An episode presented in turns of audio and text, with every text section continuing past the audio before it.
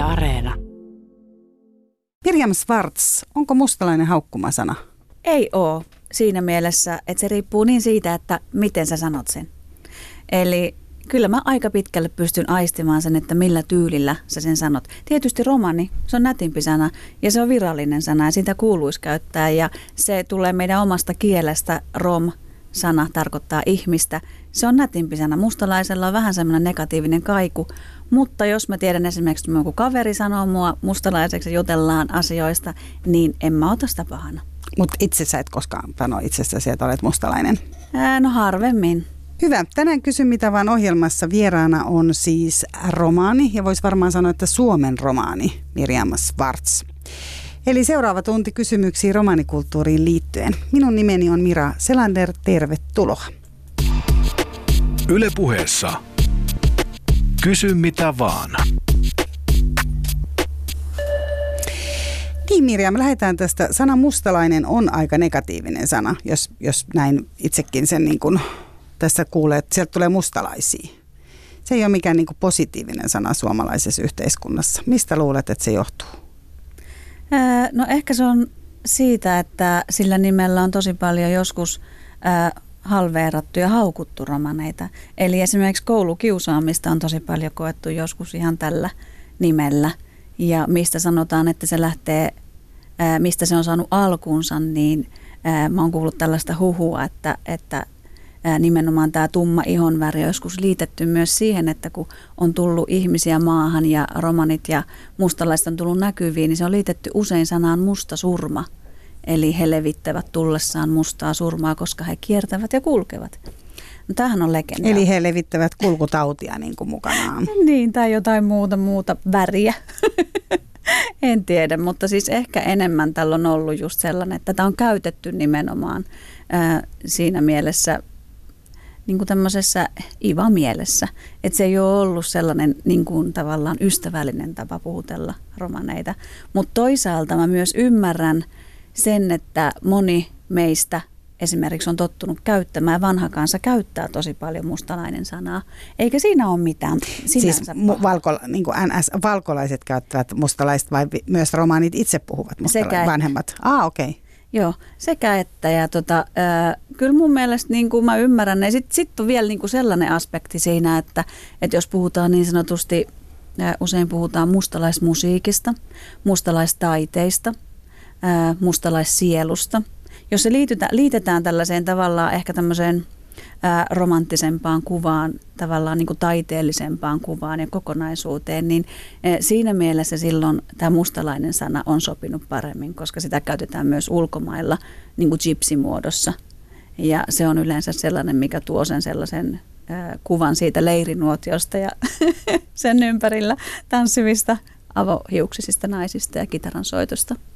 Niin ja ehkä myös semmoisista niin tummista, komeista miehistä. Nyt kun sä sen avasit tässä tällä tavalla, niin mä huomaan, että itselläkin tuli se niin mielikuva, että sehän on ihan totta, että, että on tämmöinen niin kuin tumma ja tulinen nainen ja mies, jotka niin kuin tarjoaa meille ihan jotain niin kuin muuta niin sanotusti tähän, tähän niin kuin hiljaisten suomalaisten mm. vaeltajien joukkoon. Et ehkä se on ihan totta, että, jos, että se ei ole pelkästään myös niin kuin negatiivinen asia, vaan se on ehkä, tai negatiivinen sana, vaan vieras sanotaan niin, että jollain tavalla vieras.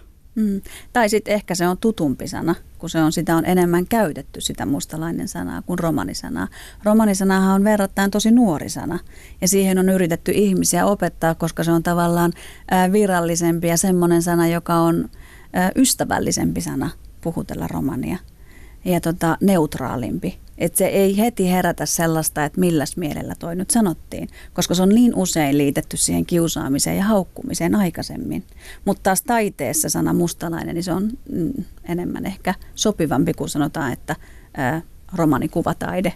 Niin kyllä niin kuin mustalaisnimitys siinä mielessä tähän yhteyteen sopii ehkä paremmin. Mm. Tota, heti tulee tietysti jäin tässä miettiä romaanikuvataide ja, ja niin kuin mustalaistaide ja muuta, että varmaan välillä on myös semmoinen että onko niitä niin kuin te olette suomalaisia, eikö vähän tuossa semmoinen että onko niitä niin kuin pakko erotella, että eikö voi olla vain niin kuin taide? Miksi pitää olla niin kuin romaanitaide? No, totta kai. Siis siinä pitää mielessä, olla vai ärsyttää? Äh, joskus ärsyttää, koska äh, se lokeroiminen ärsyttää aina. Ja se, että meidät on niin usein ja liian usein on totuttu näkemään, että, että hei, että romanit laulaa, romanit tekee sitä, romanit musisoi, romanit viihdyttää. Sitähän he ovat tehneet vaeltaessaan pitkin Eurooppaa tuhat vuotta. Ei se on ollut heidän päätoiminen elannon hankkimiskeino. Ja tota, jotenkin niin kuin se taide liitettynä romani, romaniuteen ja mustalaisuuteen, niin ää, se on ehkä lokerointia, mutta toisaalta mä näen sen myös kuitenkin sellaisena, että sitä voi käyttää voimavarana ja vahvuutena. Se on meillä vahvuus. Se on meillä usein verenperintönä, mutta tässäkään mä en halua yleistää, että kaikki romanit soittaa, laulaa, piirtää, tekee kaikkea mahdollista, mikä taiteeseen liittyy. Mutta tota, mä sanoisin ehkä näin, että joskus se ärsyttää, mutta toisaalta mä oon tottunut siihen. Olemaan jonkinlaisessa kiintiössä. En totu olemaan kiintiössä. En. En totu olemaan kiintiössä. Mutta jonkunlaisen vähemmistön edustajana. Ää, tottuuko siihen koskaan? Niin, en tiedä sitä. Ää, mä sanoisin näin, että ää, mä en halua väärällä tavalla tottua siihen, koska mä haluan tulla kohdelluksi suomalaisena Mirjamina. Ja niin kuin mä oon sanonut ja puhunut tästä aikaisemmin, niin liian usein kun mä lähden ovesta ulos, niin mä kannan koko romaniheimon leimaa mun otsassa ja selässä. Ja mua katsotaan niiden lasien läpi. Ja että hän osaa laulaa. Tämä on siis hyvässä mielessä. Tämä oli jo positiivinen juttu. Romaninainen, joka osaa laulaa. Ensinhän mut nähdään näissä vaatteissa, erilaisissa vaatteissa. Ää, mutta mä haluaisin tulla kohdelluksi yksilönä, suomalaisena, romaninaisena ja Mirjamina ennen kaikkea. Että en halua, missään nimessä mä en haluaisi tulla laitetuksi mihinkään kiintiöön. Ja se, että jos joissain asioissa mulla on vahvuuksia, niin mä en haluaisi, että ne mun vahvuudet laitetaan sen piikkiin, että kun mä oon romani, niin toi osaa sen homman sen takia paremmin. Vaan nimenomaan siksi, että ehkä koska mä oon kehittänyt itseäni jollain alalla ja mä Mirjamina osaan tämän homman hyvin. Niin tuntuuko susta, että sulta jää niin kuin osa sun kyvyistä? Sanotaan, että jos sä nyt oot vaikka hyvä designer, Joo. sanotaan näin, niin jääkö se niin kuin huomaamatta sun mielestä sen takia, että sä olet romaani? Tiedätkö, mä oon viime päivinä tosi paljon joutunut tämän kysymyksen eteen ää, siinä mielessä, että ää, siis ainahan mä oon tiennyt sen, että mut nähdään erilaisena. Mua katsotaan erilaisten lasien läpi. Ja se ei ole ollut aina mukava juttu ja se ei ole ollut helppo juttu käydä läpi. Se on ollut oma prosessinsa. Ja tota, kuitenkin niin kuin tässä vuosien varrella, kun mä oon nähnyt sitä, että asiat on mennyt eteenpäin ja, ja että meidät nähdään enemmän niin kuin ihan tasavertaisina suomalaisina monessa asiassa ja monella alalla meitä kouluttautuu, meitä näkyy eri puolilla yhä enemmän, niin mä oon kuvitellut jotenkin mielessäni, että, että se olisi niin kuin vähentynyt se tavallaan se muuri siinä välillä – ja nyt sitten mä oon viime päivinä tosi paljon miettinyt tällaista, että kun mä oon hakenut erilaisia työpaikkoja, lähinnä media-alan työpaikkoja, koska mulla on siitä vahvin osaaminen. Niin sä oot toimittaja-ammatilta. Joo. joo. Tai siis tai media-alalta. Äh, joo, media-alaa mä oon tehnyt ja mä oon myös teologi, mutta media-alalta mulla on vahvin työkokemus. Ja mä oon hakenut erilaisia työpaikkoja. Ja nyt mä oon miettinyt sit sitä, että laittaessani hakemuksia ja kävellessäni työhaastatteluihin, joita nyt on ollut monia tässä – niin mä oon tosi sinisilmäisesti, kirjaimellisesti melkein, niin, niin tota, ajatellut, että mut nähdään ja mut on kutsuttu tähän haastatteluun ja mä haen tätä paikkaa nyt Mirjamina, jolla on tämä kokemus tästä työstä ja mä oon päässyt tähän haastatteluun nimenomaan Mirjamina. Mutta sitten jotenkin niin kuin, mä oon viime päivinä miettinyt tosi paljon sitä, että, että kun mä oon nähnyt sitten kuitenkin – en kaikissa, mutta osissa niissä työhaastatteluissa, joissa mä oon käynyt, niin mä oon nähnyt haastateltavan silmissä sen, että mitä se mun ulkoinen olemus vaikuttaa, kun mä saavun paikalle. Niin mitä se, tämä on, tästähän puhutaan, että tavallaan sillä hetkellä, kun ihmiset näkee, että sä olet, edu, olet vaikka romaani, niin se työpaikka tai asunto on sitten siinä. Niin, jotenkin musta tuntuu, että mä joudun niinku tekemään triplatyön, että mä joudun siinä mielessä tekee triplatyön, että mä joudun vakuuttamaan sen kuulijan siitä, että, että oikeasti että se pystyy katsomaan mua sen ulkokuoren läpi ja katsomaan sitä mun kokemusta, osaamista ja sitä, kuka mä oon persoonana. Ja se ei ole mikään helppo juttu. Et sanotaan, että mä joudun tekemään tosi moninkertaisen työn siihen, että ihmiset sulkee silmänsä siltä, miltä mä näytän ulospäin. Ja se ei ole aina helppo paikka. Ja mä oon huomannut myös sen, että ää, valitettavasti vieläkin mä oon monesti liian sinisilmäisenä, liian hyvä uskosena ja liian hymyilevänä niin kuin siinä mielessä tavallaan niin kuin luottavaisin mielin mennyt niihin työhaastatteluihin ajatellen, että, että mä pääsin tänne ja mä oon täällä nyt Mirjamina. Mutta kuitenkin se kohtaaminen siellä tilanteessa sitten on osoittanut mulle sen, että, että tässä on vielä työmaata. Hmm. Miten sä, minkälainen, minkälaista sun elämä on Mirjam, niin kun sä ajattelet, aloitetaan siitä, että sulla on tosiaan nyt nämä kauniit vaatteet päällä. Ja tota, mitä, mitä, niin kun, mitä sä luulet, että millä tavalla sun elämä eroaa siitä, miten se eroaa vaikka mun, mun elämästä päivittäin, jolla on ihan tavallinen kukkamekko? Et minkälaisia, paitsi tämän, tämän asian sä kerrot, minkä sä joudut kohtaamaan, mutta onko semmoisia, niin sanotaan, onko päivän mittaan sun kulttuuriin liittyen paljon semmoisia asioita, mitä sä luulet, että ne on tosi erilaisia kuin vaikka mulla? Musta tuntuu, että ei. Että me eletään sillä tavalla niin kuin lähtökohtaista ja tavallista, samanlaista elämää. Joo. Joo. Et siis se elämä keskittyy niin kuin parhaimmassa tapauksessa siihen työhön, lasten kouluttamiseen, kodinhoitoon ja harrastuksiin ja siinä, niin kuin mitä siinä elämässä on tärkeää, niiden asioiden viljelemiseen ja käytännön toteuttamiseen arkeen. Että se, missä sitten ne kulttuuri tulee esille, on useimmiten, siis se, no jos puhutaan tapakulttuurista, romanikulttuuri on valtavan laaja käsite – että jos me puhutaan romanikulttuurista, niin siihenhän liittyy niin kuin tavallaan, se on niin universaali käsite. että kun romaneja on niin paljon tässä maailmassa ja Euroopassakin arvellaan olevan 12-15 miljoonaa, no Suomessa se 10-12 000 vaan. Ruotsissa Suomen romaneita 3500 noin. Ja nyt niin kuin tämä suuri kuva romanikulttuurista käsittää mun mielestä, ja tämä on nyt mun mielipide, niin se käsittää niin kuin, öö, tietynlaisen vanhempien ihmisten kunnioittamisen, e, tietynlaisen tapakulttuurin, esimerkiksi liittyen puhtaussäännöstöön, rituaaliseen puhtauteen ja muuhun. Ja, ja tavallaan sitten myös siihen, että meillä on jonkinlainen yhteinen kieli, joka jakautuu kylläkin moneen kymmeneen eri murteeseen eri heimojen keskellä. Minkälainen, mitä tarkoitat sillä kielellä? Teillä on oma romanikieli. Joo, romanikieli. Me puhutaan kaalomurretta, joka on kylläkin häviämässä ja sitä elvytetään koko aika Suomessa – mutta siis sanotaan näin, että ää, näitä romanikielen heimoja, alaryhmiä, ryhmittymiä ja kielen murteita on Euroopassakin jo niin kuin kymmeniä ja kymmeniä. Siis onko tämä teidän niin kuin yhteinen tämmöinen, niin kuin, teillä on tämmöinen niin kuin kantakieli niin sanotusti? Sanotaan, että se, sanotaan näin, että se kieli pohjautuu siihen sanskriitistä tulevaan kieleen. Niin, että se on sieltä Intiasta. Joo. Intian, tavallaan Intian romaaneista ollut. Eikö romaanit alun perin tuu Intiasta? No siis siitäkin on monta eri Niin näin mä oon ymmärtänyt. Joo, että tota, kielen perusteella arvellaan, että kieli pohjautuu sanskriittiin ja että romanit olisi lähtenyt, arvellaan näin, että romanit olisi lähtenyt sieltä luoteisintiasta – aikoinaan liikkeelle, sieltä levittäytyneet, mutta on myös muita teorioita. Puhutaan Israelin kadonneista heimoista ja sun muuta.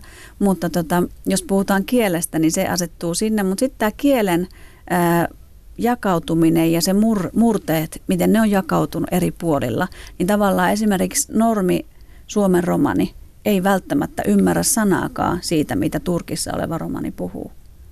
Eli siis se on niin erilaista. Ja nyt tämä liittyy nyt siihen suureen kuvaan siitä, että mitä on romanikulttuuri. Se, että se on suuri kulttuuri ja se on laaja käsite, jonka sisällä sitten on ää, niin kuin tämmöisiä alakulttuureja ja pienempiä tapoja toimia, jotka ei sitten taas liity millään tavalla siihen suureen romanikulttuuriin. Eli jos sanotaan näin, että ää, kaikilla Suomen romaneilla on tietty käsitys vaikka siitä, että suurin piirtein, että Jumala on olemassa ja Jumala pidetään tärkeänä jollain tavalla. Se tulee teille ihan automaattisesti. No se on semmoinen ä, aika yleinen, että se on tavallaan, että Jumalaa kunnioitetaan. Ja se on sitten eri asia, että eletäänkö niin sanotusti hengellistä, kristillistä tai uskovaista elämää. Mutta kuitenkin nämä asiat koetaan tavallaan pyhinä, niitä kunnioitetaan. Mutta sitten taas niin kun, jos mennään siitä pienempään, lähdetään tuonne alueellisesti vaikka Keski-Suomeen niin siellä on sitten taas yhteisöllinen tapa toimia tietyissä tilanteissa ja tapoja toimia ihan omissa, siinä omassa keskuudessa, kyläyhteisöissä. sitten siellä kyläyhteisöjen sisällä on vielä perheitä ja pienempiä yhdyskuntia. Sitten siellä on vielä ydinperheitä ja sitten siellä on ne yksilöt. Ja näiden ihmisten tavat toimia ei välttämättä liity millään tavalla siihen suureen kuvaan siitä romanikulttuurista. Tämä on niin erilainen. Tämä on niin heterogeeninen tämä käsite jo ylipäätänsä, jos puhutaan niin kuin Mut, romanikulttuurista. Mutta, mutta on olemassa, mainitsit tuossa jo niin kuin nämä, tämän vanhempien ihmisten kunnioituksen ja nämä rituaalit ja puht, mm. puhtaus. Joo. puhtaus. Niin onko nämä esimerkiksi, selitä vähän niistä, koska tästä itse asiassa täällä, täällä on myös kuulijakysymyksiä just näihin liittyen esimerkiksi, että miksi vanhemmat ihmiset mm. asuu nuorempien yläpuolella esimerkiksi, ja tämä puhtausasiat on toinen. Mm. No mä sanoisin, että jos mun pitäisi tiivistää, että, että kun mä oon oikeastaan, jos nyt lähdetään siitä, että, että liian usein sanotaan tietyistä tavoista toimia – tai tietyistä perhekohtaisista tai sukukohtaisista tavoista toimia, että nämä kuuluu romanikulttuuriin. Monilla pienillä lapsilla on korvikset, laitetaan pienellä lapsille, tytöille vaikka korvikset. Niin tämä ei ole mikään kulttuurikysymys. Tämä ei liity millään tavalla kulttuuriin, mutta monet ajattelee, että tämä on kulttuurikysymys. Eli siis niin kuin, äh, mutta mut entäs tämä esimerkiksi tämä, kun kysytään tätä, että miksi vanhemmat ihmiset asuu? Niin, siis jos mun täytyisi niin kuin, äh, laittaa sellaiseen, että mitä romanikulttuuri on. Jos mä jakaisin sen silleen niin kuin ihan muutaman. Mun mielestä on jaettavissa ihan muutaman semmoiseen tärkeäseen pointtiin, joita on vanhempien ihmisten kunnioitus, tietyt puhtaussäännöt, Jumalan kunnioittaminen. Nämä on muutamia niistä, niitä voi olla paljon muitakin, mutta näihin tapakulttuuriin liittyvät asiat, niistä tärkein on tämä puhtaussäännöstö. Mutta jos haluat tietää tästä vanhempien ihmisten kunnioittamisesta, niin tämä on liittyy sillä tavalla kulttuuriin, että tämä on hyvin ko- konkreettinen kulttuuri. Eli ää, monia asioita niin kuin, ää, halutaan toteuttaa niin kuin ihan käytännössä konkreettisesti ja myös sitten rituaalisesti. Eli tavallaan niin kuin nyt ajatellaan sitä, että tämä vanhempi ja vanhemmat ihmiset on meille tärkeässä asemassa. Me halutaan kunnioittaa heitä, me halutaan kuulla heidän mielipiteitään ja heidän mielipiteensä on meille tosi tärkeä. Ja se kunnioittaminen näkyy siinä. Me halutaan se myös osoittaa tavallaan ihan tämmöisessä sit konkretiassa, joka liittyy siihen, että me ei fyysisesti asetuta nuorempina vanhempien yläpuolelle. Eli nämä on tämmöisiä juttuja. Mutta esimerkiksi tämä, koska tästähän on, niin kuin mä ymmärrän, että kulja varmaan viittaa myös siihen, että, että on juttuja siitä, että jos tarjotaan vaikka asuntoa, Joo. niin asuntoa ei voi ottaa, niin kuin jos on kaksi romaania, kaksi mm. romaania hakemassa, niin tavallaan se, että, että sä et voi asettua, niin kun, vaikka mm. siellä olisi hyvä asunto, mutta jos siellä on niin asuu sua vanhempia ihmisiä siellä alapuolella, niin sä et voi ottaa sitä asuntoa. Joo, kyllä, se on näin. Mutta mut mitä tapahtuu, jos sä otat se asunnon? Mitä teille tapahtuu? Siis äh, se on loukkaavaa. Se tavallaan osoittaa sitä, että mä en kunnioita tätä vanhusta, ja koska mä asetun fyysisesti sinne yläpuolelle – se, Vaikka se, olisi ihan tuntematon vanhus. Joo, kyllä. Ja missä iässä tämä alkaa, tämä niin kuin vanhe, niin kuin missä iässä tarpeeksi vanha, että se, niin kuin, onko se aina niin, että jos toinen on 8-vuotias ja toinen on 12-vuotias, niin ei. 8-vuotias kunnioittaa 12-vuotiaasta? Ei, sanotaan semmoinen ikäryhmittäin, ihan silleen, niin kuin, että, että... Sukupolvi? Sukupolvittain, kyllä. Eli missä vaiheessa päästään siihen sukupolveen, että ollaan yläpuolella? No tavallaan, että jos, jos tämä vanhempi ihminen esimerkiksi voisi olla sun vanhempi, niin silloin sä et enää silloin sä kunnioitat häntä. Eli about 20 vuotta vanhempi. Joo, kyllä. Mä lähtisin niin kuin ylipäätänsä se, että Romania asuminen tällä tavalla, koska siellä käy eri-ikäisiä ihmisiä kylässä, niin se on aika mahdotonta niin kuin toteuttaa käytännössä. Nämä on sellaisia tapoja, mitkä meillä on ollut ja, ja näistä erikseen siirtyminen ja näiden tapojen muuttaminen voi olla aika vaikeaa. Mutta tota, nämä on ikivanhoja tapoja. Nämä on siirtynyt siis niin kuin sieltä ihan satoja vuosia sitten ja kulkenut mukana. No mitä jos joku vanhus on vaikka ihan törkeä? Joudutte se silti, kun jos joku on niin kuin ihan törkeä, vaikka niin kuin huutelee kaikenlaista tai käyttäytyy huonosti, niin onko hän silti teidän yläpuolella? Kunnioitatteko te silti? Siis me kunnioitetaan vanhuksia, mutta se ei sulje Tai 20 pois vuotta vanhempia. niin, niin, niin, kyllä me kunnioitetaan ja sitten se ei sulje pois sitä, etteikö me voida sanoa asioista. Asioista voidaan sanoa niin monella eri tavalla. Eli esimerkiksi mä voin sanoa vanhemmalle ihmiselle, että toi teidän käytös ei ole nyt ihan asianmukaista. Ja mä voin sanoa mun mieleni, mitä, mitä mieltä mä oon asioista. Mä voin vaikka jopa antaa neuvoja jossain määrin, mutta tota, mun täytyy kuitenkin kunnioittaa häntä vanhuksena. se, että hän on nähnyt elämää enemmän ja se kuuluu siihen meidän kulttuuriin. Se, että sillä vanhemmalla ihmisellä on tavallaan se, me ei saahan niin kuin kävellä yli. No saat sä esimerkiksi, ootko sä voinut tyttärenä kapinoida sun vanhempias vastaan? Totta kai. Eli sen voi esimerkiksi tehdä, eli perheessä voi sanoa, että hei, Joo, nyt siellä faija siis, on nyt ihan joo, niin kuin... on siis. Ja tämähän on siis ihan samalla lailla kuin, niin kuin kaikilla muillakin. Ihan. Niin, että siellä, siellä niin kuin perhe, saako siellä perheen sisällä kuitenkin? Siis perheen sisällä kipinöi niin, että voi voi. Mutta saako siellä perheen sisällä toimia niin kuin, vai, vai onks, onks No niin siis kuin... tämäkin on taas perhekohtaista. Eli se yläkäsite siitä romanikulttuurista menee siinä, että vanhempia ihmisiä kunnioitetaan. Mutta samalla lailla myös meitä on kohdannut, niin kuin, että me eletään tässä suomalaisessa kulttuurissa. Ja tietyissä jutuissa niin kuin me toimitaan ihan samalla lailla kuin tämmöisessä niin kuin ihan tavallisessa suomalaisperheessä. Eli siis niin kuin kyllä siellä kotona käydään keskustelua ja tämä on perhekohtaista. Eli siis sanotaan, Mutta muiden ihmisten edessä esimerkiksi sä et voisi kyseenalaistaa vanhempia. Sehän ei ole tietysti suotavaa niin kuin muutenkaan, mutta tota, kun sitä nyt kuitenkin tapahtuu, niin, Niin. niin tota, mutta sanotaan, että jos sun vaikka poika lähtee nyt jalkapallotreeneistä ja sä siellä odotat ja sanot, että että niin kuin heiluttelet, että äiti siellä, niin, niin lähteekö sun lapsi helpommin ehkä mukaan sieltä kuin vaikka mun, joka, joka voisi taas sanoa, että mä en nyt tuu, koska tavallaan täällä voi suhtautua myös sillä tavalla. Tämä on nyt heitetty esimerkki vaan. Niin, siis tämä on perhekohtaista. Tämä ei liity kulttuuriin, tämä, on siihen, tämä liittyy peruskäytöstapoihin. Miten me opetetaan meidän lapsia käyttäytymään. Ja opetatteko te vähän paremmin kuin muita? Öö, miten Ajattelet sä näin, että keskimäärin suomalaisiin verrattuna, niin ajattelet sä, että teillä on vaikka tiukemmat? Tämä on perhekohtaista. Mm. No miten se puhtaus ja ne rituaalit? Mitä, mitä tarkoittaa tämä, että teillä on tiettyjä puhtaussääntöjä? No meillä se puhtauskäsite ylipäätänsä, jos lähdetään ensin siitä ihan tavallisesta puhtaudesta, niin se on ihan käytännön syistä tullut meille matkan varrella. Että kun romanit on kiertänyt aikoinaan, niin se puhtaus on ollut elinehto. Ja sen takia tavallaan on vältytty siltä, että sairastutaan vakavasti ja, ja ei levitetä mitään kulkutauteja ja mitään muutakaan justiin. Ja, ja Mut mitä se tarkoittaa se? No se niin kuin- tarkoittaa sitä, että tosi paljon huolehditaan ihan siitä peruspuhtaudesta ja hygieniasta. Käytte sitten vaikka kaksi kertaa päivässä suihkussa vai? No se nyt taas riippuu ihmisestä, mutta siis peruspuhtaus kodin suhteen, kodin huoltamisen suhteen ja ihan henkilökohtaisen hygienian suhteen, niin kyllä mun mielestä nämä on tietysti taas henkilökohtaisia kysymyksiä, eli mä en voi puhua koko kulttuurin nimissä, nämä on, nämä on niin kuin perhekulttuuria ja yksilökulttuuria. Mutta esimerkiksi kodin täytyy olla siisti, puhdas Öö, no, vai siisti? Kyllä mä sa- sanoisin näin, että se on naiselle kunnia-asia jotenkin meillä se, että se koti on siisti. Mutta sitten tässä jos puhutaan rituaalisesta puhtaudesta, joka liittyy myös tähän tapakulttuuriin, niin se on se taas, että viedään se konkreettia vähän pidemmälle. Eli tavallaan puhutaan siitä, että jotkut asiat on meille ää, ää, tavallaan rituaalisesti puhtaita ja jotkut on saastaisia. Ja sitten tämä on taas tulee suoraan ihan samalla lailla on monessa lähi kulttuurissa.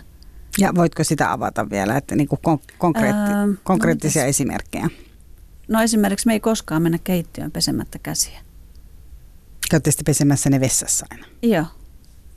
Ja siis se käsien pesu on myös se, se on, se on, rituaalinen puhdistautuminen, kun me siirrytään sinne keittiöön. Ja me ollaan niin kuin täysin pukeutuneita, kun me mennään keittiöön. Myös. Niin, sinne ei saa mennä myöskään mitenkään niin kuin kalsareillaan. Niin. Niin, että siellä pitää olla pukeutuneena. Kyllä. Sulla täytyy olla ylä- ja alaruumiissa peitettynä. Joo. Paikat on peitettynä. Kädet on pesty. Onko muita sellaisia rituaalia, tämmöisiä rituaalisia puhtaussääntöjä sitten? Siis niitä on tosi paljon olemassa pieniä tämmöisiä. Jotain muita, mitä olisi niin kuin helppo ymmärtää.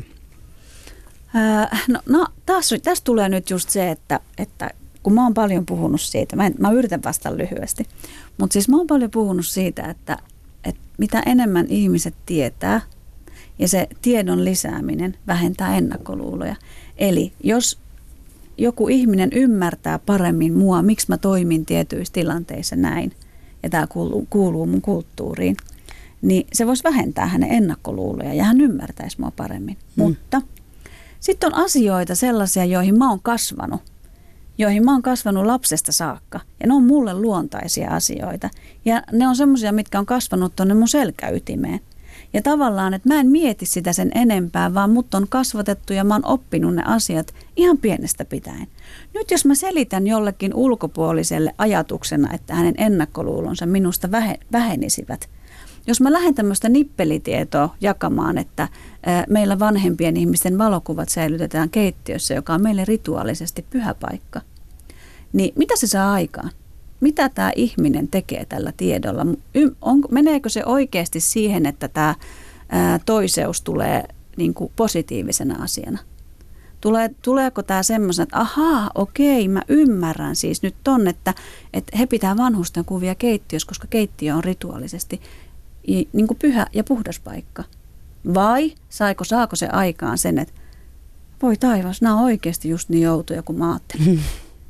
Että missä menee se raja ja mitkä on niitä asioita, mitkä vähentää niitä ennakkoluuloja ja madaltaa niitä muureja, että me lähestyttäisiin enemmän toisiamme ja me koettaisiin enemmän olevamme suomalaisia tai että meidät enemmän otettaisiin suomalaisina.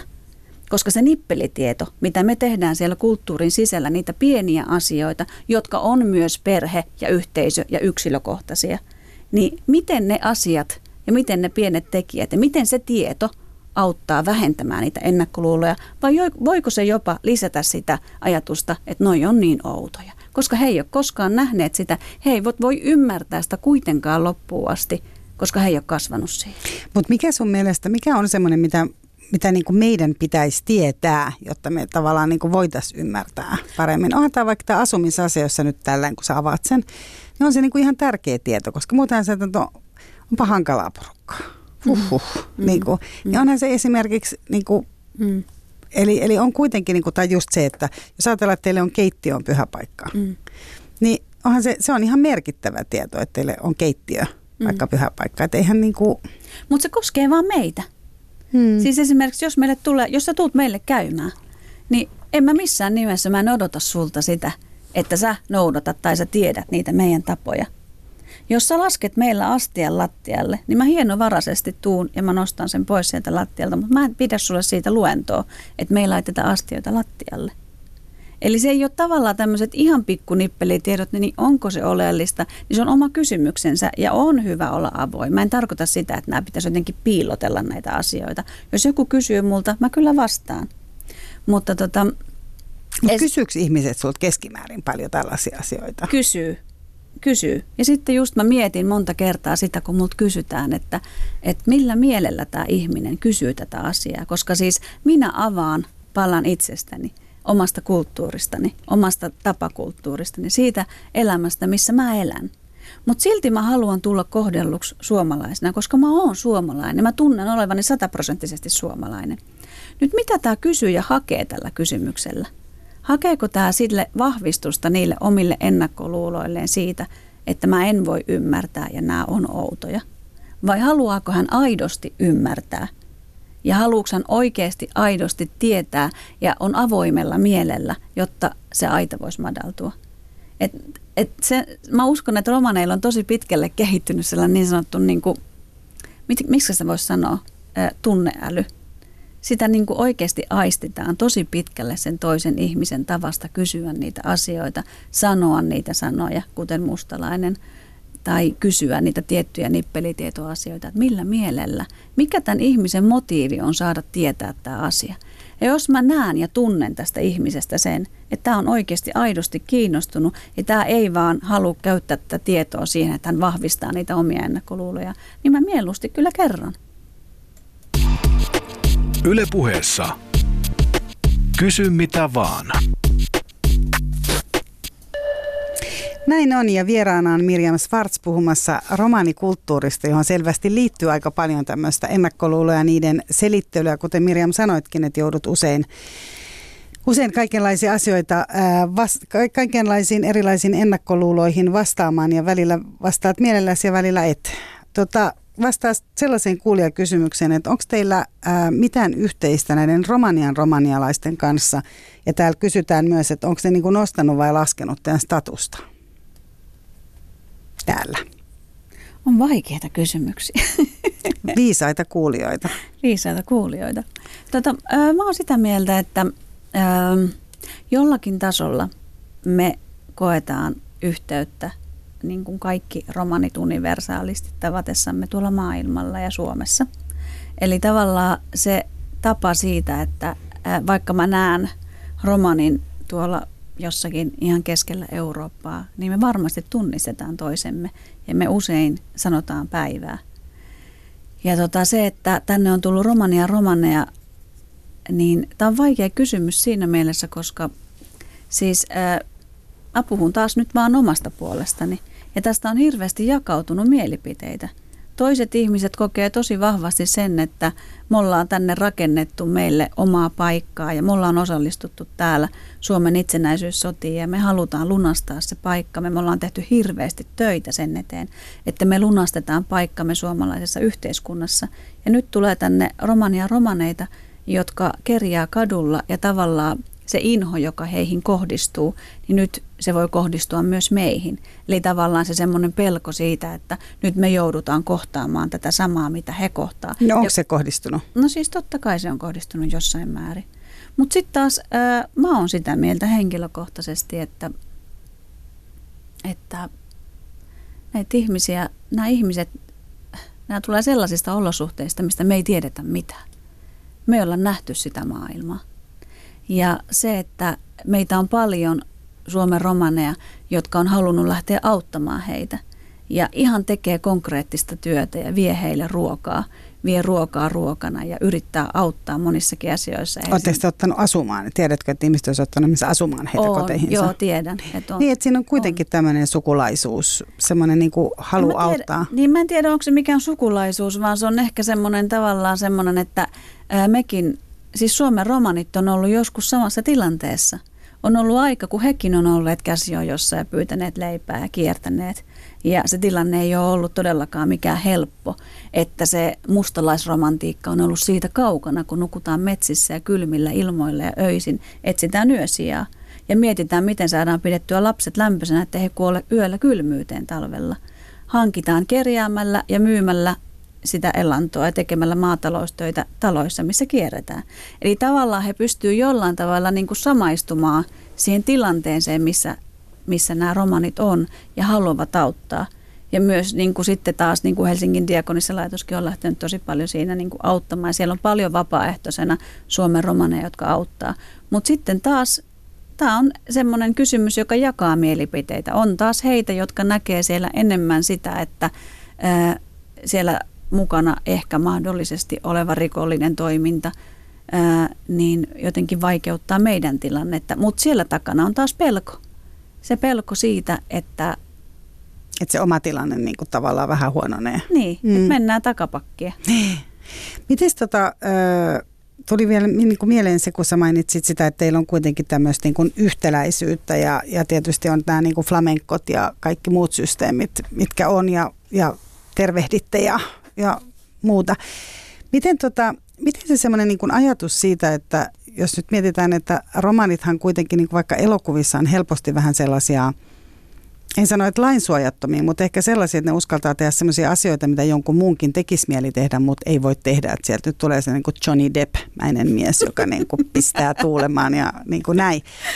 Tota, kuinka kuinka niin kuin totena sä näet sellaisen? Onks, onko sun mielestä niin kuin romaneiden piirissä sit enemmän sellaista niin kuin jotenkin elämän nälkää niin sanotusti, tai se on seikkailuhalu, ei elämän nälkää, ehkä, ehkä semmoista niin kuin seikkailumieltä, että tai, tai sitten sanotaan, että ehkä niin kuin sitä kieltäytymistä niihin tietynlaisiin yhteiskunnan rutiineihin. No, tota, Mistä ää... muuten itse asiassa täällä kysytään myös kuulijakysymyksissä, niin kuin just koulunkäynnistä. Ja... Ää, en näe noin sitä siis tuon viimeisen osalta. Eli siis mun mielestä ää, romanit nimenomaan jo tässä vaiheessa elämää Suomessa hakeutuu ja hakee just sitä semmoista rutinoitumista ja yhteiskuntaan mukaan pääsemistä. Ja sen eteen tehdään ihan niin kuin satasella töitä. Satasella töitä yksilöiden, järjestöjen, kaupunkien, hankkeiden, ihan siis tosi monen työmuodon muodossa, jotta me saataisiin niin olla siinä. Valitettavasti se on vaikeaa, koska siis meille työnhaku on tosi vaikeaa, meille opiskelupaikkojen saaminen on tosi vaikeaa ja siis monestakin syystä nämä asiat meillä etenee paljon hitaammin Mutta siis mä näkisin, että siinä ei ole sellaista, että meillä olisi jotenkin niin valtava joku tämmöinen mustalaisvapauden kaipuu, että me ei haluttaisi niin sopeuttaa. Niin, että se olisi jotenkin, teidän, niin kuin sä puhuit mustalaissielusta siinä ihan niin. alussa, että, että teillä ei ole se niin mustalaissielu, joka kaipaa koko ajan jonnekin tuonne niin maailmalle. Siis meillä on mustalaissielu, joka kaipaa aina maailmalle. Ai, se on totta. Ai teillä on? Ee, siis ei kaikilla ole, mutta osalla on taas. Ee, ja just se, että puhuminen koko romanin väestöstä, että kaikilla on mustalaissielu, joka kaipaa maailmalle, niin se on just se ärsyttävin juttu, ja mä sanoin sen provosoiden. Mutta siis ee, sä puhuit sitä vapaudesta ja sellaisesta erilaisesta tavasta tavallaan, niin kuin esimerkiksi ilmasta itseään ja semmoisesta elämän nälästä ja elämän halusta, niin, niin ee, Voiko etnistä profilointia tehdä tolleen? Mä en sitä edes tiedä, mutta voisin sanoa, että keskimääräisesti ää, me uskalletaan monesti sanoa meidän mielipiteemme rohkeasti semmoisissakin tilanteissa, kun moni muu ei uskaltaisi. Ja me rakastetaan sitä, että me voidaan olla vapaasti keskenämme. Me puhutaan asioista avoimesti monesti niin kuin keskenämme sillä tavalla, että moneen kantasuomalaisen pääväestön kahvipöytään sellaiset keskustelut ei sopisi, mitä me keskustellaan. Me rakastetaan musiikkia, me lauletaan kotona silloin, kun siltä tuntuu, mutta tämä taas ei koske jokaista romaniperhettä ja sukua. Et nämäkin on ihan semmoisia niin tapoja, joita tietyt perheet ja tietyt ihmiset toteuttaa keskuudessa ja elää tietyllä tavalla. Jotkut reissaa enemmän, joku sukukunta on semmoinen, että kun tulee kesä, heti lähdetään reissuun ja reissataan ympäri Eurooppaa tai Suomea. Jotkut haluaa pysyä kotona ja käy töissä, jos on työpaikka ja muuta. Mutta Et... sukukunta, eli tavallaan se suku on, on, on niin kuin tärkeä yksikkö. Kyllä. Molempien puolien, niin kuin äidin ja isän suku. Kyllä. Ne on niin kuin yhdistetty. Joo, siis periaatteessa näin sanotaan, että, että Tämä sukukeskeisyys on tärkeä asia, mutta mä silti näkisin tänä päivänä, että on menty tosi paljon enemmän siihen ydin perheyksikköön. Okay. Eli ei enää niin paljon, tämä ei toimi niin kuin ennen. Eli jos sanotaan, että me, nyt mä puhun taas omasta, mä en puhu taas koko romaniväestöstä, mä puhun taas nyt omasta perheestä. Että jos me vaikka järjestetään jotkut isommat bileet, niin tota, sinne tulee kummaltakin puolelta isovanhemmat, sedät, tädit, enot, serkut, veljet, sisaret ja kaikkien niiden lapset. Tämä on yleensä se. Tämä on ainakin se, mikä meillä niin on. Mutta sitten taas joissakin niitä ihmisiä ei enää ole. Ja niitä on vähemmän. Silloin siellä on se ydinperhe. Ja sitten on taas sukukuntia, jotka kokoontuu silleen, että siellä on oikeasti niin kuin koko suku, kun pidetään bileet, niin siellä on isompi su- sukupaikalla. Mutta kyllä mä näkisin näin yleisesti ottaen, että ollaan menty aika pitkälle ää, sopeuduttu tähän suomalaiseen, ihan perussuomalaiseen malliin siitä perheyksiköstä, että siellä on se isä, äiti ja lapset ja ne elää sitä arkeansa keskenään. Toki pidetään yhteyttä, mutta se on vähentynyt tosi paljon, mikä on myös toisaalta harmi. Ylepuheessa Kysy mitä vaan. Ja sitähän me täällä taas teemme. Tällä kertaa vastaamassa on Mirjam Svarts, joka vastaa täällä romanikulttuuriin liittyviin kysymyksiin. Ja tässä jo perhettä käsiteltiin. Kuulija haluaa tietää, että onko romanikulttuuri sovinistinen kulttuuri. Sä mainitsit ainakin sen, että keittiö on naisen. Että on niin tärkeä asia, että keittiö on naiselle kunnia-asia, että nainen on että keittiö on puhdas. Eikö mies, romaanimies ole ollenkaan keittiössä? Mm, on. Okei, okay. syömässä. On syömässä ja on oikeasti, tota, siis äh, jos mä vastaan tuohon kysymykseen, niin mun mielestä ei ole.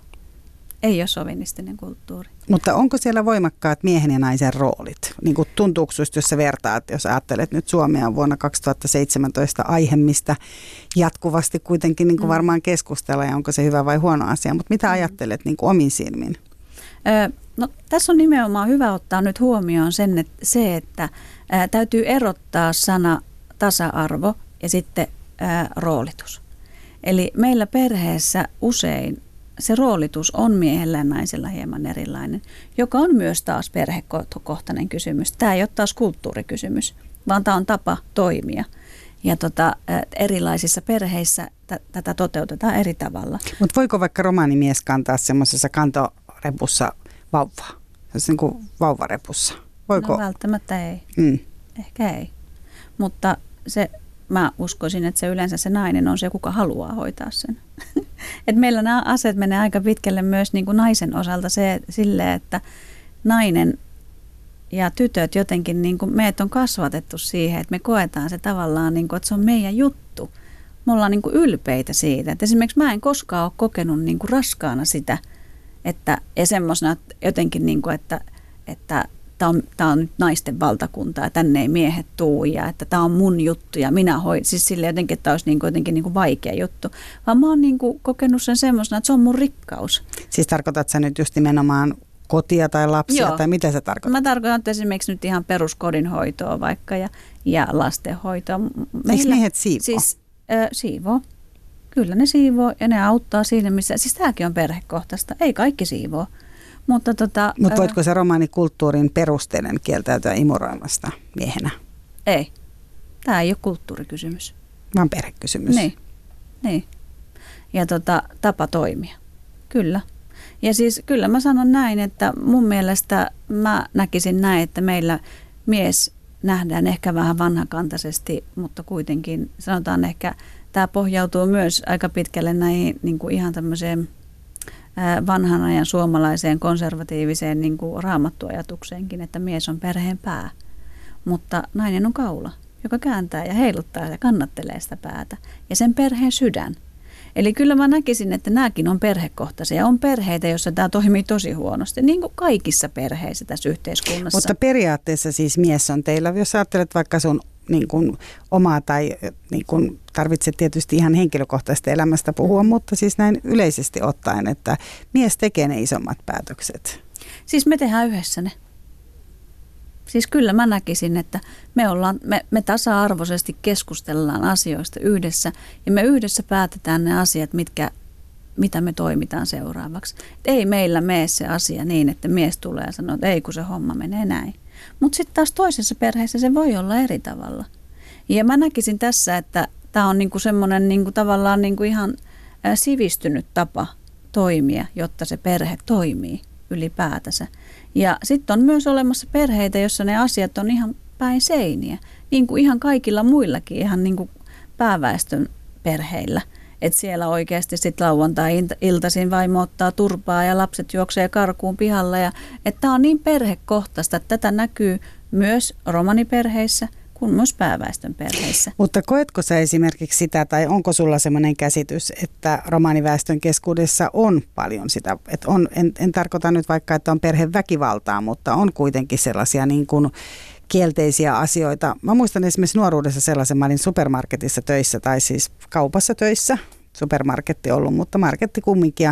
Sitten kun sinne tuli ä, tietyn alueen, ä, tuli ja sieltä tuli aina välillä hakea jotain, niin mä muistan, että se myymäläpäällikkö aina sanoi mulle, että nyt oot tosi tarkkana, että mä sit, mitä, että tota, noi varastaa tuosta, että kato. Mutta siellä on vaan paristoja, niin kuin, kun siinä oli joku vaikka sellainen kohta, mutta ne varastaa vaikka paristoja. Eli tämä oli niin kuin, tavallaan, ja, ja kyllähän tätä on. On, on, on, on ollut kuitenkin sitä varmasti niin kuin, tätä ennakkoluuloa paljon, niin ajatteletko sä, että, että on niin kuin, romaanit on kovia tappelemaan ja juomaan ja lyömään vaimojaan tai muuta. Onko sulla semmoinen? Mä en ajattele näin. Mutta onko se muuttunut sun mielestäsi, jos sä ajattelet? No siis, miten mä sanoisin, että, että minkälainen on ollut niin kuin vaikka 50-luvun maaseutukulttuuri Suomessa. Että me tullaan jäljessä monessa asiassa, mutta mä en näkisi tota asiaa noin. Mutta onko toi se taakka just, mitä sä kannat? Toi Kun sä sanoit se- sitä, että sä on joudut joka niistä. kerta vastaamaan, kun sä menet. Niin Joo, kyllä. Tämä on se, niin. Joo. Et se näkyy ihan, esim, ihan semmoisissa käytännön jutuissa. Että se näkyy siinä, että, että mä lähden ruokakauppaan, jos ei se ole tu- tuttu kauppa, niin mulla siis sata varmasti kävelee siellä joku siellä mun perässä. Eli se on edelleen. Se on edelleen ja se on tosi vahvassa. Ja sitten se, että, että jotenkin äh, kun mä sanon, että mä en halua tottua siihen, koska se ei ole asia, mihin mun, mun tarvitsisi tottua ja mihin mä en saa tottua tässä yhteiskunnassa, koska mun täytyy saada kokea olevani tasavertainen Mirjami tässä yhteiskunnassa. Mutta tota, valitettavasti se tilanne, että kun mä menen sinne kauppaan, tätä tapahtuu viikoittain. Tätä tapahtuu, siis tämä on semmoinen asia, mitä mä voin nyt sitten yleistää, että suurin osa näihin vaatteisiin pukeutuneista naisista kokee tätä viikoittain. Jos ne ei mene tuttuun kauppaan, siellä kävelee vartija perässä. Ja se oma asenne, miten siihen reagoi, on se, että mä kävelen suurin piirtein kädet pystyssä. Mä vältän sitä, että mä en mene lähelle hyllyjä ja silleen, että mut nähdään koko aika – koska mä en halua missään nimessä siihen tilanteeseen, että mut viien takahuoneeseen, jota tapahtuu myös tosi liian usein. Sä oot joutunut sinne itse. Todellakin siis ihan siis joudun ihan usein. Ja se on niin nolotilanne, että mikä ei ole niin nolotilanne. No nyt sitten se, että kun mä mennään lasten kanssa kauppoihin, niin se, että mä oon yrittänyt välttää sitä, että mun lapset ei joudu näkemään tätä, että he joutuisi väärällä tavalla tottumaan – näihin tilanteisiin, vaan että he säilyttäisivät tavallaan sen ruskea sinisilmäisyytensä ja menisivät sinne kauppaan sillä oletuksella, että he saa tulla Että he asiakkaita. asiakkaina. Joo, kyllä. Mutta tota, valitettavasti mä joudun myös ihan niiden ennaltaehkäisevien tilanteiden takia mä joudun silti sanomaan lapsille, että älkää menkö liian lähelle niitä hyllyjä. Ja, ja sit joskus on niitä päiviä, kun väsyy ja tulee sanottua vartijalle, että – voisit sä edes tehdä ton vähän niin kuin vähemmän silleen niin kuin huomiota herättävästi. Tai sitten tuu pitämään näitä mun tavaroita sillä aikaa, kun mä kerään lisää. Koska sä sinne kuitenkin parin metrin päässä oot, niin tulehan mukaan ostoksille mun kanssa ihan reilusti sitten. Et silloin on huono päivä. Mutta siis, että tämä on arkipäivää. Tämä on tänä päivänä arkipäivää. Ja se on se syy, että kun mua jotenkin niin kuin, mä joku aika sitten päätin, ajattelin, että, että mä haluan tehdä medialan töitä, mä haluan tehdä viestintäalan töitä, mutta mä en halua mennä se romanius edellä ja se romanikärki edellä.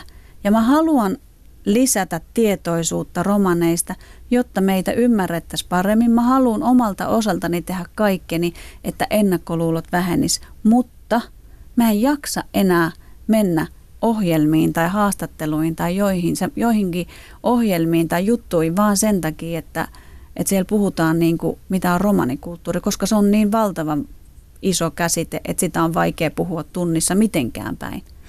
Ja se ylipäätänsä se, että mä haluaisin joskus niin kuin, tulla kohdelluksi tai tulla haastatelluksi vaikka sen takia, että miksi mä oon jossain työssä, miksi mä oon opiskellut johonkin työhön tai mä haluaisin, että joku kysyisi multa, että miten sä hoidat sitä sun tukkaa, kun on näin paksu? Ihan vaan ei sen takia, että sä oot romani, vaan että koska sä oot nainen, ihminen. No mäpä kysyn tähän naiseuteen liittyen, onko sä vastaamassa valitettavasti kuitenkin täälläkin näihin niin. romaanikysymyksiin, niin mä kysyn naiseuteen liittyen sitä samaa, mitä kuulija on kysynyt täällä noihin vaatteisiin liittyen. Eli sulla on tosi kauniit vaatteet nytkin päällä. Ja tota, mistä te, tässä kysytään, että mistä te ostatte näitä vaatteita? No ää, meillä on paljon tekijöitä täällä Suomessa. Täällä on ihan ompelimo, ompelimoja ja tekijöitä, jotka ompelee. Ja kankaat tuodaan yleensä sitten, että niitä haetaan ulkomailta, lähinnä Lähi-idästä ja Dubaista ja Turkista. Ja... Onko tuommoinen asu, sulla on siis, kun tuossa on nyt toi paita ja hame ja varmaan siihen kuuluu kaikki, onko siellä jotkut niinku alussysteemit on kanssa vai saako ne olla ihan mitä vaan? Et tota, joo, kyllä tämä siis tämä asu on semmoinen, että tässä on tämä pusero, mitä kutsutaan röijyksi ja hame ja, ja sanotaan näin, että kysyit se siitä, että minkä hinta Niin, minkä hinta se ne on? No sanotaan näin, että tänä päivänä tämä muoti on pikkusen muuttunut tässä, niin kuin, tai siis muuttuu koko ajan. Tämä on muuttunut tässä vuosikymmenten varrella. Ja keskimääräisesti, jos ajatellaan, että mä teetän tällaisen hameen, niin mä pidän tätä hametta vuoden, kaksi, jopa kolme. Mulla on tälläkin hetkellä niin kuin kolme vuotta vanha hame päällä. Ja on maksanut tästä hameesta 400 euroa, mikä sinänsä voi kuulostaa paljolta. Mutta jos, jos ajatellaan, että pääväestöön kuuluva ihminen, kuinka paljon sillä menee sitten vaatteisiin rahaa sen muutaman vuoden, vuoden, kahden, kolmen aikana, niin siinä mielessä onhan tämä hintavaa, mutta tota, jos vertaa ihan tavalliseen pukeutumiseen, jos ei käytä ihan puhtaasti vaan niin kuin second hand kirppareita, niin tota, mennään samoihin luokkiin. Mutta onko teillä jotain sellaisia niin kuin muoti juttuja. Sanoit, että tämä on muuttunut tämä pukeutuminen. Onko On. teillä jotain niin kuin omia muotilehtiä tai, tai sivustoja? Tai, ei, mutta oikeasti, kun sä ajattelet, että nythän se on tämmöinen tosi muodikas, tässä on tällaista niin kuin leopardikuvioa ja, ja muuta, mikä on tällä hetkellä muotia pitsiä. Niin onko te, onko, mutta onko teillä niin kuin oma, on, On onko teillä siis, ihan on. oma On muotisysteemi? Joo, muoti. Onko teillä jotain omia muotinäytöksiä? Siis ei, muotinäytöksiä on ollut kansainvälisiä, mä oon kuullut niistä, mä en ole päässyt itse osallistumaan. Et siellä on niinku tavallaan koottu niitä, että kun eri maiden romaaneilla on erilainen muoti ja he pukeutuu eri tavoin ja sitä muotia on esitelty. Mutta tota, joo, kyllä Suomen romanien vaatetus, naisten vaatetus on kehittynyt tässä. Et sanotaan 120 vuotta sitten, niin Suomen romanien vaatetus oli tosi samanlainen kuin ihan pääväestön suomalaisen maatalon emännän vaatetus. Mitä siinä oli erilaista oli se, että eh, siinä oli enemmän rimpsuja ehkä ja jotain koristuksia tai ehkä jotain sitä, millä saatiin koristeltua sitä pukua siihen niin sanottuun mustalaistyyliin. Mutta eh, mun mielestä se pukeutuminen, mitä mä oon lukenut ja seurannut, niin se on tosi paljon ollut samanlaista. Nyt siitä, ja se, mihin se on perustunut? Se on perustunut ihan siihen niin kuin niihin vanhoihin käsityksiin siitä peittävyydestä ja siitä, että kuinka ä, naisten on tullut, pukeutua siten, että he pukeutuu siveästi ja tavallaan vähän Niin- tämmöisten niin kuin, Niin, just, että peitätte. Tämä on Kyllä. niin tärkeää teille myös, että peitätte mahdollisimman siis se, paljon. Siis se päätarkoitus on nimenomaan niin kuin siinä se. Okei. Ja nyt se muoti on muuttunut tässä äh, vuosien varrella tosi paljon. Ja hameen leveys on vaihdellut tässä ja tota, äh, kankaiden kuosit on vaihtunut. Ja meillä on tosi paljon, äh, siis muoti vaihtuu sen mukaan, mitä ihmiset ja maahantuojat tuo erilaisia kankaita, mitkä sattuu ehkä milloinkin olemaan tarjouksessa tai muuta. Mutta tota, on omia Facebook-sivustoja, on omia kauppoja, on sellaisia, missä näkee, kuinka tämä muoti on kehittynyt. Missä on sun mielestä tosi muodikkaita, niin kuin, niin kuin muodikkaita romaaneja? Ja missä niin kuin muutenkin, niin kuin minkä maan romaanit on silleen niin kuin uber cool? Ai minkä maan. Ne pukeutuu niin eri tavalla. Et nehän siis sitä, se on varmaan voisi olla, ehkä mä odotin, että se olisi ollut ehkä yksi kysymys, että minkä takia muiden maiden romaninaiset pukeutuu niin eri tavalla. Niin siis me ollaan ollut aika niin kuin erikseen suojassa täällä ja me ollaan tavallaan kasvettu tässä osana suomalaista yhteiskuntaa. Että me ollaan vähän ehkä jämähdetty sinne perinteiseen tyyliin ja me tullaan jäljessä, vaikka se perusajatus on se peittävyys. Mutta että missä on kaikista kuulimpia, niin totta kai hän sitä nyt voisi sanoa, että ää, ne värikkäät vaatteet, siis nämä on niin henkilökohtaisia juttuja, että kuka tykkää mistäkin. Että jos mennään Eurooppaan, niin kyllä mä tykkään niiden naisten pukeutumisesta. Mutta se ei taas sitten ää, täytä niitä asioita, mitä mä näen tärkeinä, niin sitten taas niin kuin tämän kulttuurin, tapakulttuurin näkökulmasta sen peittävyyden Niin, suhteen. että esimerkiksi välttämättä. Espanjan romaanit pukeutuu eri tavalla. Joo, kyllä. Ja tota, aika pitkällä aika tavallisesti, niin kuin tavallisiin vaatteisiin ja moniin maihin, kun Euroopassa menee, niin usein näkee, että naiset pukeutuu kyllä hameisiin, joissakin maissa aika värikkäästi, mutta sitten on maita, joissa tosi niin kuin sit ihan, että ei voi erottaa niin kuin väenpaljoudesta. Niin, että sä et välttämättä tunnista Niin. edes, että on sitä romaanikulttuuria Niin. siinä. Mutta et missä on sitten, että et, et mikä on sitten tosi muotia, niin ää, mä oon vähän vanha-aikainen. Et mä tykkään enemmän niinku semmoisesta tavallisesta. Et mä en ole niin sen bling blingin kaveri, mutta tota, nämä on taas henkilökohtaisia. Mutta puhutteko te esimerkiksi sun romaani ystävättärien kanssa paljon niin kuin vaatteista? Joo, siis, ne, Ja siis kauneudesta. puhutaan- Joo, siis liikaakin. Puhutte sitten kauneudesta vai puhutte sitten nimenomaan vaatteista? Ää, No puhutaan vaatteista ja tosi paljon on puhuttu myös siitä, niin kuin, että, että miten tämä jatkuu tästä, miten seuraavat sukupolvet, mitä me opetetaan meidän lapsille. Ja joo, puhutaan. Ja sitten puhutaan ihan peruskauneudesta, ihan niin kuin tavalliset kaikki muutkin naiset, naiset naisten ryhmissä tuolla Facebookissa, joissa on kymmeniä tuhansia jäseniä. Mä en niissä kaikissa ole, mutta mä oon kuullut, että siellä puhutaan siis, mitä siellä puhutaan, meikkaamisesta, ripsistä, hiuksista, hiusten pidennyksistä, Mutta se oli esimerkiksi tärkeä asia nyt nämä sun hiukset, mistä sä haluaisit kertoa, miten sä niitä hoidat. Miten mä hoidan? Siis sampoolla ja harjalla ja hoitoainetta silloin, kun kerkiää. Ja Ihan mitenkään- tavallisesti. Ihan tavallisesti. Että sulla ei ole mitään niinku Ei. hienoa reseptiä, Ei. millä sä tuota kaunista siis, tukkaa joo, hoidat. öljyä, öljyä. Kerran viikossa öljyä. Mitä Se siis? Tosi hyvä. Oliviöljyä. Siis oliviöljyä, sitten manteliöljyä ja, ja kookosöljyä ja kaikki öljyt tekee hyvää. Oikein hyvin muhittaa tolleen, niin kuin ensin vähän kelmoa päälle ja sitten vähän folioa siihen vielä. Se oikein hyvin muhii ja näyttää siltä, että mä oon ottamassa yhteyttä ulkoavaruuteen, niin ihan huippu. Mutta se on tärkeää se oman itsensä hoitaminen. Siis kyllä mä uskon, että ihan niin kuin samassa määrin kuin ihan pääväestön naisillekin. Ja niin sehän naiset. vaihtelee. Sehän vaihtelee, niin se meilläkin vaihtelee. Mutta voiko teille lähteä esimerkiksi, voiko romaani nainen lähteä tuolla tavalla pukeutuneena, vaikka ilman meikkiä, ilman korviksi? Onko se mahdollista? No siis yleensä siis sanotaan näin, että ennemminhän naiset ei ole oikeastaan niin kuin meikannut. Ja se on ollut vähän semmoinen asia, että sitä ei ole edes tykätty, että naiset meikkaa. Naisten on pitänyt olla aika luonnollisesti, vähän niin kuin ennenkin. Mutta tota, tavallaan sekin on muuttunut siinä mielessä, että siitä on tullut normaalimpaa ja, ja kyllä naiset tehostaa itseensä ja kyllä ne panostaa itsensä tänä päivänä. Ja mielestäni se on hyvä juttu. Miksei? Mutta nyt tuli mieleen tuosta, kun puhuttiin just siitä muodin kehittymisestä ja siitä, että, että miten me puhutaan niin kuin keskenämme. Esimerkiksi mä oon yhdessä naisten ryhmässä, romaninaisten ryhmässä Facebookissa, ja me jutellaan siellä paljon. Niin mä oon huomannut niin kuin yllätyksekseni sen, ja mielestäni se on ehkä hyväkin juttu, niin kuin sen, että miten tämä kehittyy koko aika tämä niin kuin tapa ajatella asioita ja niin kuin nimenomaan mikä liittyy tähän kulttuuriin ja esimerkiksi tähän vaatetukseen, niin tosi monet naiset tänä päivänä jo puhuu siitä, että he toivoisivat, että heidän tyttölapsensa ei, jos jonain päivänä pukeutuisi ihan näin. Et sitä voi pukeutua niin kuin säädyllisesti ja tavallaan peittävästi ja siististi ihan ilman näitäkin vaatteita. Mutta voiko laittaa housuja jalkaan? No siis ö, osa laittaa ja se on jokaisen oma valinta, kuka haluaa noudattaa sitä kulttuuria. Ja jos ajatellaan nyt sitä kulttuuria, niin sen kulttuurin mukaan niin ei. Niin. Ei. Mutta tuleeko sulle Mirjam joskus, tässä on nyt tosi vähän enää aikaa, mutta tuleeko sulle joskus sellainen olo, kun mä nyt vaikka ajattelen sua siellä kaupassa, että vartijoiden seuraamana ja muutenkin aina vastaamassa näihin kysymyksiin. Tuleeko välillä aina semmoinen olo, että tekisi mieli niin kuin jättää noin vaatteet pois ja mennä ihan tavallisissa vaatteissa niin kuin kauniina suomalaisena naisena vaan niin kuin ulos?